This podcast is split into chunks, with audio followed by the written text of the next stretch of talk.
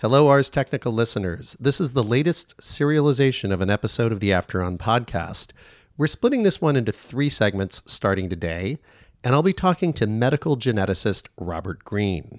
Our interview covers issues which are very complex and aren't widely understood. But despite that, they're likely to become personally relevant to almost all of you over time. And that's a rather odd claim for me to make because this certainly is not a self-help podcast. But today's episode will give you context on a wildly complex avalanche of intensely personal, factual data that you can expect to receive about yourself in the coming years. I'm talking about the contents of your genome. The cost of reading our genomes is falling so quickly, and the actionable insights that come from this are growing so fast that within a decade or so, obtaining this data will be as mundane and common as checking your cholesterol levels.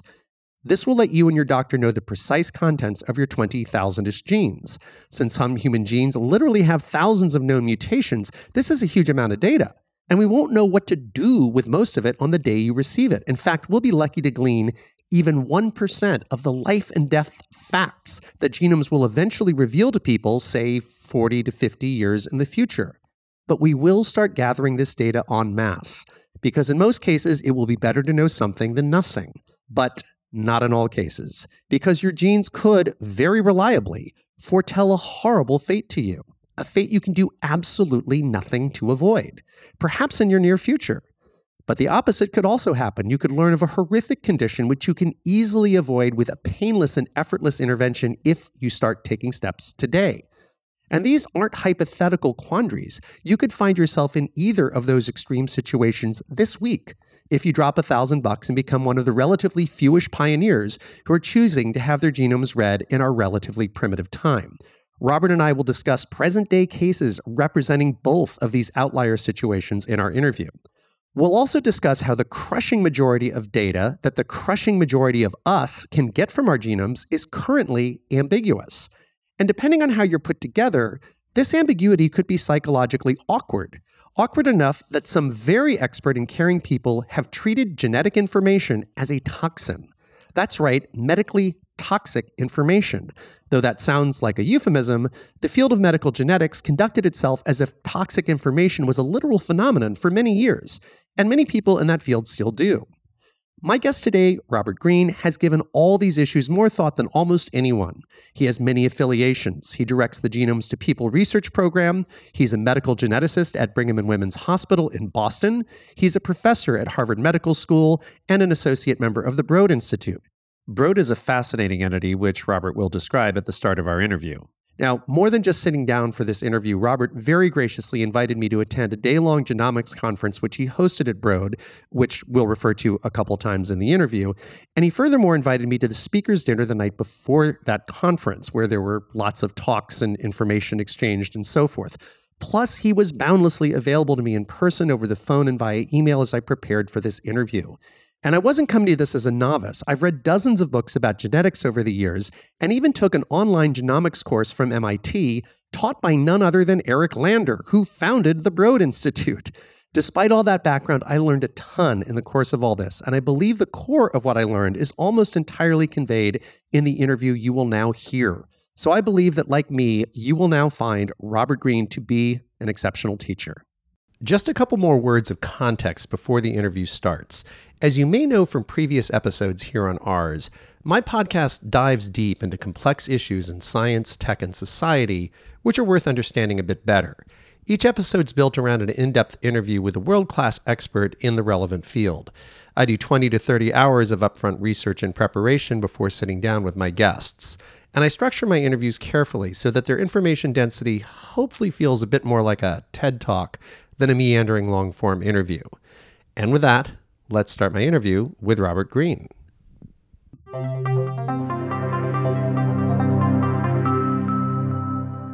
Robert, it's great to visit you in your office for the second time here. I'd love it if you could start out by telling us briefly about this remarkable place that we find ourselves in called the Broad Institute. Well, the Broad Institute is the Broad Institute of M I T and Harvard, and it's the brainchild of Eric Lander, a famous scientist in genomics and mathematics. And it's really a place where he's envisioned investigators from all sorts of disciplines in the Boston area coming together in a free exchange of ideas in ways that perhaps their home institutions don't readily encourage quite as easily. So it is an addendum to their home institutions, a supplement, a kind of add-on, a synergistic place rather than a competitor. And I think that vision has largely come true. It's a fantastic place where those of us who have primary appointments, as I do at Brigham and Women's Hospital, can have also an affiliation with the Broad Institute and really improve our work, grow our work, augment our work there. And the institutional affiliations get a little complex. So yours include being director at the Genomes to People Research Program, a medical geneticist at Brigham and Women's Hospital, a professor at Harvard Medical School, plus you're an associate member of the Broad Institute. And it's worth noting that Brigham and Women's Hospital is not strictly a women's hospital. No, not at all. Brigham and Women's was historically two hospitals, Peter Brent Brigham and the Women's Lying In Hospital, which combined together some decades ago, and now has the awkward name Brigham and Women's Hospital. But it's one of the two major teaching hospitals in the Harvard Medical School system, the other being Massachusetts General Hospital. Well, Broad is primarily about genomics. Is that fair to say? Or yes, it is. It largely is. Yesterday, in a presentation, a colleague of yours shared an astounding statistic. And she said on average, the Broad Institute reads an entire human genome every ten minutes, which is quite a feat, but a common feat these days. But it always blows my mind because the first time it took the entire life sciences community thirteen years and three billion dollars to do that. And that wasn't in the nineteen thirties. That was in two thousand three. So obviously we've sped things up a little bit. But even more amazing to me as a Silicon Valley person, she said that you guys have now forty-five petabytes of data and compared that to YouTube, which has eighty-six. So you're over half the data footprint of YouTube. And that's meaningful to me because in tech, we talk about YouTube's storage capacity kind of the way I imagine governors talk about Alaska's landmass. It's just this thing that's so big, it's senseless to compare. And you're already overtaking them. It's like, that is so much storage. And your own research, I think about it as being confronting and figuring out what to do about the terrifying ambiguity that substantially all humans are going to face on the inevitable day, whether it's ten or fifteen years from now, when we get our genomes read and we face all this data. What do we do about that ambiguity? How do we reduce it? How do we deal with it? Is that a fair enough summary of the thrust of your research here? That's exactly right. I mean, the Broad and other genome centers are cranking out data on thousands and hundreds of thousands of people at an incredible rate. But my mission is when you take that individual genome and you try to apply it to the health of a human being, there is a different kind of huge data for that one genome and that one person. There are three billion letters, and even though they're ninety-eight or ninety-nine percent the same for all human beings, that means there's three or four or five million places where they vary between human beings. And that is an awful lot of complexity. And the question is, how do we take that complexity and apply it in a sensible way to the health of human beings? And what's chilling about it for many people as they approach this information is the possibility of bad news when they find out what their genes, quote unquote, say. And that bad news isn't about the stock market being down five percent or their car needing a repair. It's about disease and death that might hang over their heads or that of their children or their descendants or something like that. So this is non-trivial information and it is wildly complex. And the conveyance of that information has to be done with incredible sensitivity and care. And the problem is, we don't know what such an enormous percentage of it means yet. That's right. And the beginning of genetics, the beginning of medical genetics at least, was all about the deterministic mutations, those changes in the D N A that meant you would definitely get a particular disease. We talked a little bit about Huntington disease, which is a fatal, horrible neurodegenerative disease that robs you of your sanity and your behavior and happens in your forties, fifties, sixties. It's pretty awful. And if you've got a certain configuration of the Huntington gene, quote unquote, you are going to get it. End of story, and we can't do anything about it. That's exactly right. It's actually a done deal. You might have a little variation on the age of onset, but if you've got the mutation, you will get the disease. And who would want to know they have that? If I were twenty-five years old and that sort of Damocles were hanging over my head in the twenty-year future, personally, and I think this would probably be true of a very high percentage of people, I'd sure like to not know about that. And that's the kind of things that people can discover. Now, you use the term deterministic. This type of disease in which it is locked and loaded, no way out, when it comes down to a solitary gene, simple case like this, it's called monogenic Mendelian, right? That's right. So Mendel and his P's actually deduced these laws of dominant and recessive inheritance. Mendel being the father of modern genomics. That's right. And it wasn't his P's that did it. It was with the help of his P's, right? That's right. Yeah. And so a dominant condition means that when you have one copy of the mutation, remember you get two copies of every gene, one from each parent. But when you have one copy of a bad mutation, you will get the disease if it is one hundred percent penetrant. And that's another term that everybody's going to eventually have to learn about, which is if you have the mutation, do you get the disease? And the Huntington disease example is one hundred percent penetrance, meaning you definitely get it. And it's a fairly extreme example in that one hundred percent penetrance, correct? That's right. And you asked who would want to know. And it turns out that when the first gene testing for Huntington disease came out, they had asked all these Huntington relatives. People who had it in the family. Uh-huh, had it in the family. And they knew they might get it. Knew they were at risk. They said, hey, there's a test coming. Would you want to get it when that test comes? And lots and lots of people said, yeah, yeah, I want to know. And it turns out that by an order of magnitude, people did not show up and did not volunteer when that test became available. Interesting. They said hypothetically they'd like to know, mm-hmm. but ultimately they elected not to. That's right. And so the whole Huntington disease example is incredibly important to understand how modern genetics has evolved because, number one, it implanted in everyone's mind the notion that genetics was destiny, that if you had the gene change, you were going to get the disease. And also this nomenclature that people outside of the field like myself use, the gene for this. There is a Huntington's disease. There is a curly hair gene. There is a smart gene, but it's not like that. Huntington's is a very clean example. It's a very unique monogenic example, and it was unique for another reason. It was terrifying. And so when you sat down with a family, like imagine yourself as a geneticist or a genetic counselor, sitting down with a family to give them the news. And so it's, Mister Reed, I'm sorry to tell you that you are carrying the gene for a mutation for Huntington disease. And think about that moment. People would dissolve into tears. People would go off and become depressed. There was a fear of suicide. This was probably the most terrifying information you could get.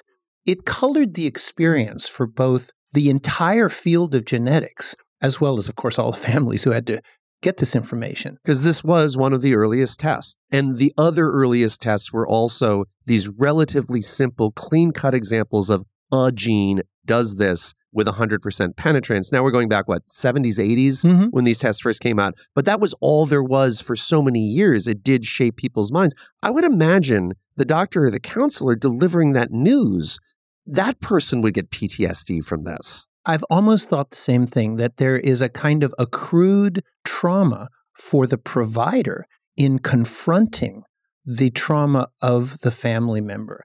This helps us understand why genetics and genetic counseling arose as being so careful about information, so respectful of the way that information was given. Now, at the meantime, this wasn't happening in all the rest of medicine. I mean, we try to be sensitive when we tell somebody you have cancer. We try to be sensitive when we tell them you have Alzheimer's disease or A L S or any of a number of horrible diseases. But we just don't tiptoe around the information in the same way that genetics has learned to do that. And it's partly that trauma of early Huntington disease families, but I think there's another element as well, which is that it's about reproduction in many situations. The other side of monogenic conditions is that people are carrying recessive carrier traits, meaning I'm carrying perhaps a cystic fibrosis mutation. It's not going to do anything to me, but if I have a child with someone who's also carrying a cystic fibrosis mutation, then we have a one in four chance of having a child with cystic fibrosis.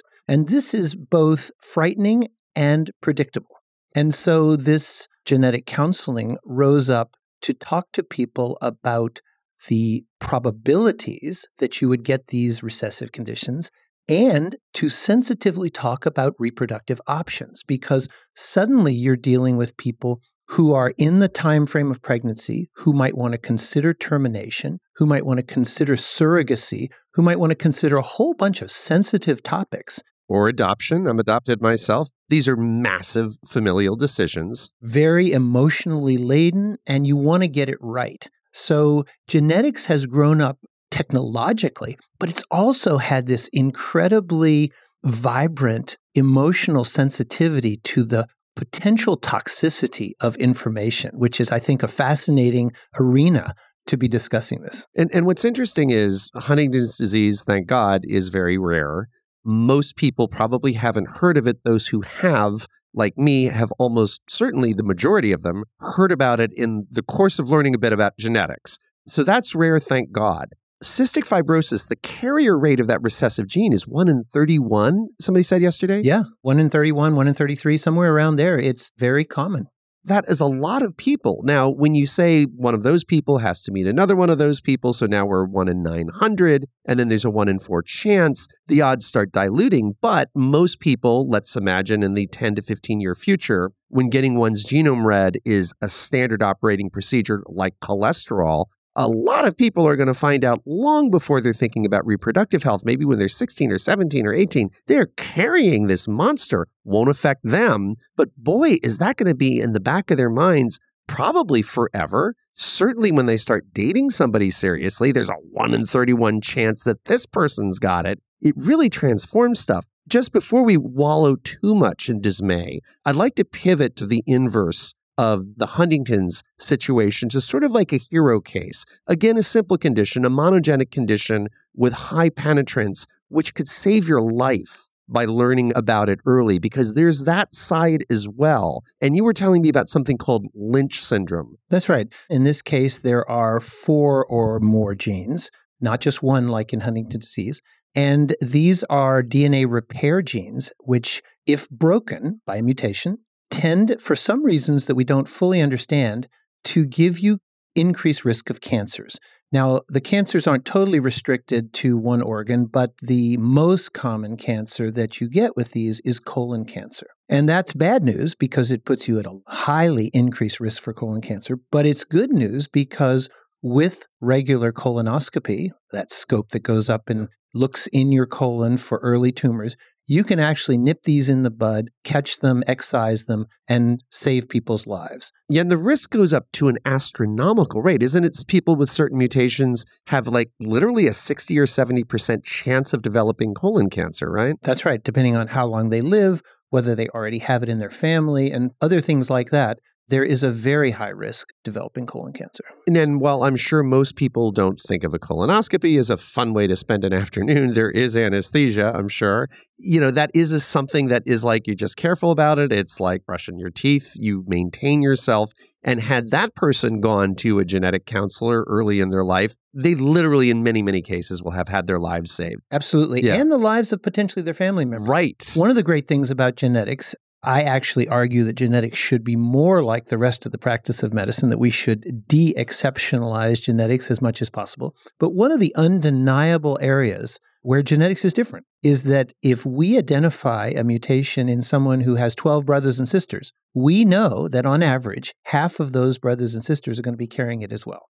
And so you really can not just save the life of the one person who's gotten tested, but you can propagate that information by testing siblings or cousins, adult children, whatever, in order to helpfully save their lives. And too. What a noble thing to do. Now let's move into something that I'm going to call scary but useful. That's a medical term I invented myself, by the way. Okay. So a condition that presents hard choices, maybe agonizing choices, if caught early, but can, in many, many cases, save lives. Now we're getting into the realm of ambiguity, which is really where ninety-nine point something high percentages of this information dwells, in this realm of ambiguity. B R C A is an example that a lot of folks are familiar with because celebrities have been dealing with it and so forth. Certain mutations in this gene correlate very highly with breast and ovarian cancer. Would you care to talk about that situation? Sure, and it's always emotionally loaded because there is a treatment, or preventative actually, and that preventative is surgery. To have your ovaries or your breasts removed is, of course, a major surgery and emotionally difficult event, to say the least. Yeah, it's bilateral mastectomy. Your ovaries are being removed. It brings on immediate menopause, right? Yes. This is an issue that sometimes very young women are facing. that will eliminate the risk of cancer developing. What would the ongoing risk, if somebody said, you know, I'm going to do that Lynch syndrome thing and just monitor closely, what is the risk that they incur if they do not have these fairly radical and certainly traumatic and incredibly intimate surgeries? Well, a lot of women do opt with their oncologist for close surveillance. So they will get scans on a regular interval, much more regular than is advised for unaffected individuals. Many people feel that they will be able to catch cancers early and contain them, particularly the breast cancers, because remember, ovarian cancer is very hard to spot early. And I think the jury's still out on exactly how effective it is to maintain that kind of surveillance. Sometimes when you catch the cancer, with even the best surveillance, it has already spread. These are incredibly high numbers. If somebody doesn't know that they carry this gene, again, they have something crazy like a seventy percent chance of eventually developing one of these cancers. That's right. So that's kind of the worst case scenario. These are generally people of Ashkenazi Jewish descent. They are carrying a B R C A mutation at a pretty high rate. Between one in forty and one in fifty individuals are carrying it. And if they have a family history of breast cancer, then the penetrance, the probability that they will develop cancer, can be as high as seventy percent. What is a little more in debate is if they don't have a family history and you find a B R C A one mutation, for example, is the penetrance going to be as high? Most people think it's lower, but mm. still high, like maybe it's fifty to sixty percent. When you are facing issues like mastectomy, you really would like to know what your odds are. You really would like to know the facts. Even knowing the facts, it's a horrible decision. But it's even worse if a clinician tries to tell you in all honesty, you know what, I don't exactly know how common this is likely to be in your given situation. And we are at this point just barely tiptoeing into the land of ambiguity from the clear-cut cases, the highly penetrant ones. One other one I'd just like to hit real quickly because it's similar to B R C A, and it, it was an example that I was not aware of until you told me about it. Uh, long Q T syndromes, another interesting case in which you face a hard decision because curative step is not without risk and complication. That's right. So these are syndromes where you can actually, your heart can stop and you can have sudden cardiac death. At an early age, right? Even as young as childhood or adolescence, absolutely. So that's a terrifying thing, and it can be brought on by exercise, for example. So you read those cases of a high school basketball player who has collapsed on the court and died. Those are generally this kind of condition. So you say, well, wouldn't you want to know about that? Well, of course you'd want to know about that, but let's dig down a little bit. It turns out there are a dozen or so genes that can cause this, and there are literally thousands of different variations, different kinds of mutations that each of these genes can have.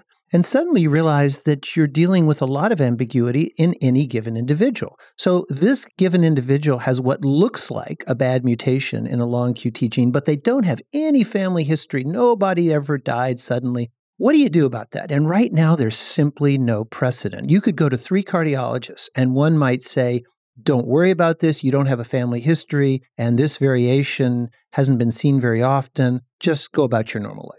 A second cardiologist might say, hmm, that's concerning. Let's get an E K G every year, and maybe you should rethink that professional basketball career. And a third cardiologist might say, boy, that's really scary. Out of an abundance of caution, we're going to implant a defibrillator into your chest with wires in your heart so that if ever stops, it will automatically shock you back into a normal rhythm.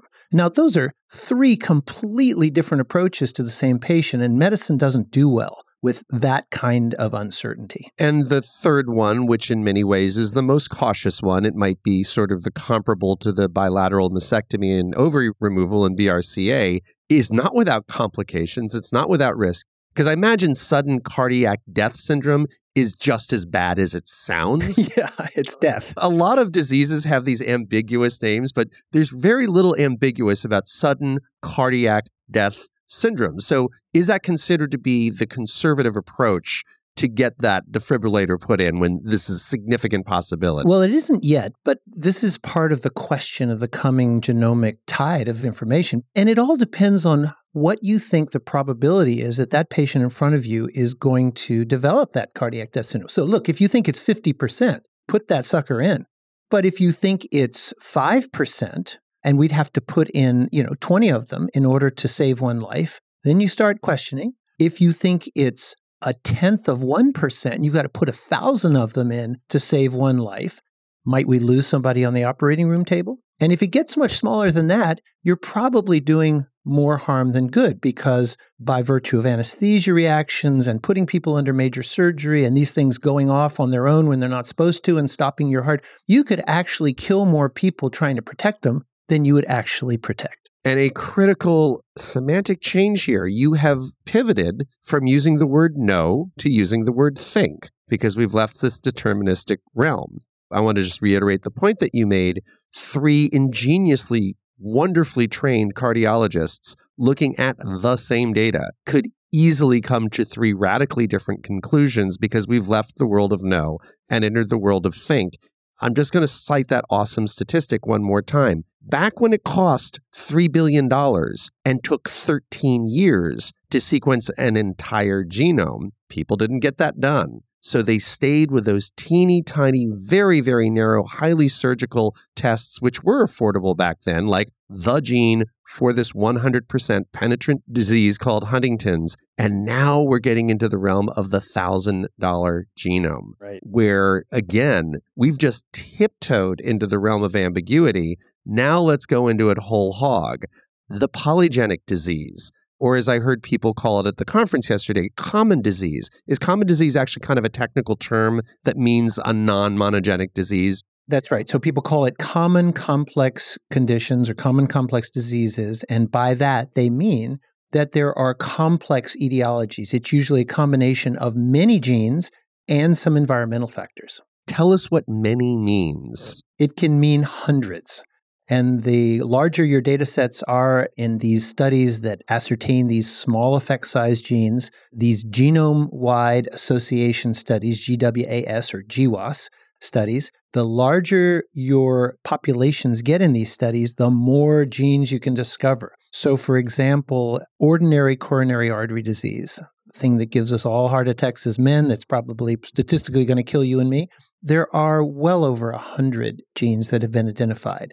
But unlike the monogenic diseases, unlike the ones we've been talking about, each one increases or decreases your risk just a little bit. By a sliver of one percent, yeah. You could imagine a bell curve in your mind. At the middle of the bell curve, you have fifty slight risk genes and fifty slight toggle the other way, and they're protective. And so you're kind of neutralized. But you can imagine by chance people over in the tails of the bell curve who have a lot of protection because they're just lucky and they've got all the switches flipped to the protective side, or on the other tail who are just unlucky and they have all their switches flipped to the risk side. And when you get way down in that tail, you actually start to approach the risk of some of the monogenic diseases. So you get a three x or four x risk, but only in that tail. Only in the extreme cases. Compared to this, hundreds of genes interacting. And by the way, let's not forget, it's roughly half-ish of disease risk kind of comes from genes, and correct me if this is wrong, and roughly half-ish comes from one's environment and one's behavior and how one has lived one's life. Yeah, I don't know how to quantify it, but that's a good way to think of it, that there is a substantial genetic component to even the common diseases like heart disease and diabetes, and there is also a substantial environmental component. Yeah, and so when we were looking at that wildly straightforward example of long Q T syndrome, where there's a teeny handful of genes that genomically informed cardiologists probably look at a lot, and they can have wild disagreement. When we get into the realm of the common diseases, which are common, which are the ones that almost all of us are going to be afflicted with, there is absolutely no certitude, even if you had access to the ten greatest geneticists in the world. That's right. They're a combination of multiple variables, but the essence of both of these domains is that we are talking about probabilities, and in many cases, we don't even know what those probabilities are.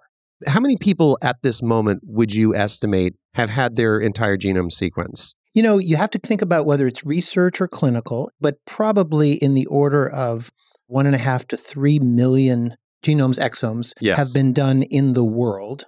And then in terms of patients where you're actually doing it for medical reasons, I don't know, I'm guessing couple of hundred thousand. Right. And so, and then on top of that, in order to start getting the kind of data that we would need to get rigorously statistical information, you would not only need a very, very large number of genome sequence, but just as vitally, you would need to match them to incredibly meticulous health records of the sort that probably fewer than one percent of us even have. And so to start saying, okay, we've looked at this vast sea of genetic information, we know this factually, a one-eighth of one percent chance increase that you're going to have a heart attack, you need to know a lot of genomes and a lot of radically detailed health records. And we're nowhere near that at this point. That's right. It's important to keep in mind that we're not just talking about the twenty thousand or so genes in the human genome. We're not just talking about five to eight thousand genes that have been associated with diseases. We are talking about sometimes hundreds or sometimes thousands of individual mutations or variations in each one of those. And if you multiply all those things out, you really realize that no population is going to be big enough. We can definitely improve our resolution of gene disease association, gene phenotype association by getting larger numbers, and we need to do that. But we're also going to have to develop more basic science ways of understanding why is it that a particular mutation causes disease for one person at forty, causes disease for another person at seventy, and for a third person, the exact same mutation doesn't cause disease at all. Because there could be ninety-nine other genes in play, right? That's right. There's other genes in play. There's environmental triggers. So unfortunately, the genome, which we had huge hopes for in terms of predicting and preventing disease, let's be clear, it's going to help with some, but it's the beginning of the story. And it's the skeleton, if you will. It's the template, the static blueprint on which the entire orchestra of functional biology is built and is interwoven through the proteins that are being made as a result of the blueprint, through the interactions of those proteins, through the metabolic interplay between the networks of those proteins, and on and on and on with levels of complexity that we are only grasping the extent of. And just to drill down on one thing you mentioned, in case some folks don't have a full picture of how this would happen, you had mentioned that certain genes could have thousands of mutations. I think sometimes people hear that and they're like, wait, isn't the gene like a thing and it's mutated or it isn't? The fact is that each gene has several hundred at the absolute minimum, but usually several thousand letters in it. Right. And any one of those letters could be a mutation. So when you have a chain that's comprised of, I don't know, let's say two thousand links, and some percentage of them could be damaged in different ways, that's where the amazing complexity comes into. And that's why any one of these twenty-something thousand genes could literally have thousands of different weird things that are atypical of it. So now, again, we're way outside of this deterministic one hundred percent penetrance world. And this is a world we're going to inhabit forever. That's because right. We're never going to get to a point of perfect certitude, not in our lifetimes anyway, about how all these things interact. So imagine you have a library and it's got thousands of bookshelves, and we pull out one book, your book, for example, five hundred twenty-seven pages of letters, and there is a single misspelling somewhere in there. And your job is to say, does that ruin the book or not? Does that single typo ruin the book or not? Hello, Ars Technica listeners. Robert and I will continue our conversation tomorrow. If you just can't wait to hear the rest of it, or if you'd like to browse my other thirty-ish episodes, you can just head on over to my website at after on dot com or type the words After On into your favorite podcast player. This interview originally ran on November twenty-eighth of last year. You'll also find lots of other stuff about life sciences, above all genomics and synthetic biology, conversations about robotics, privacy and government hacking, cryptocurrency, astrophysics, drones, and a whole lot more. If you like what I do, I hope you'll consider subscribing to my podcast and listening to some of the episodes in the archive, all of which were designed to have long shelf lives and none of which have gone stale yet. And of course, you can join me here tomorrow on Ars, when we'll continue with part two of this interview.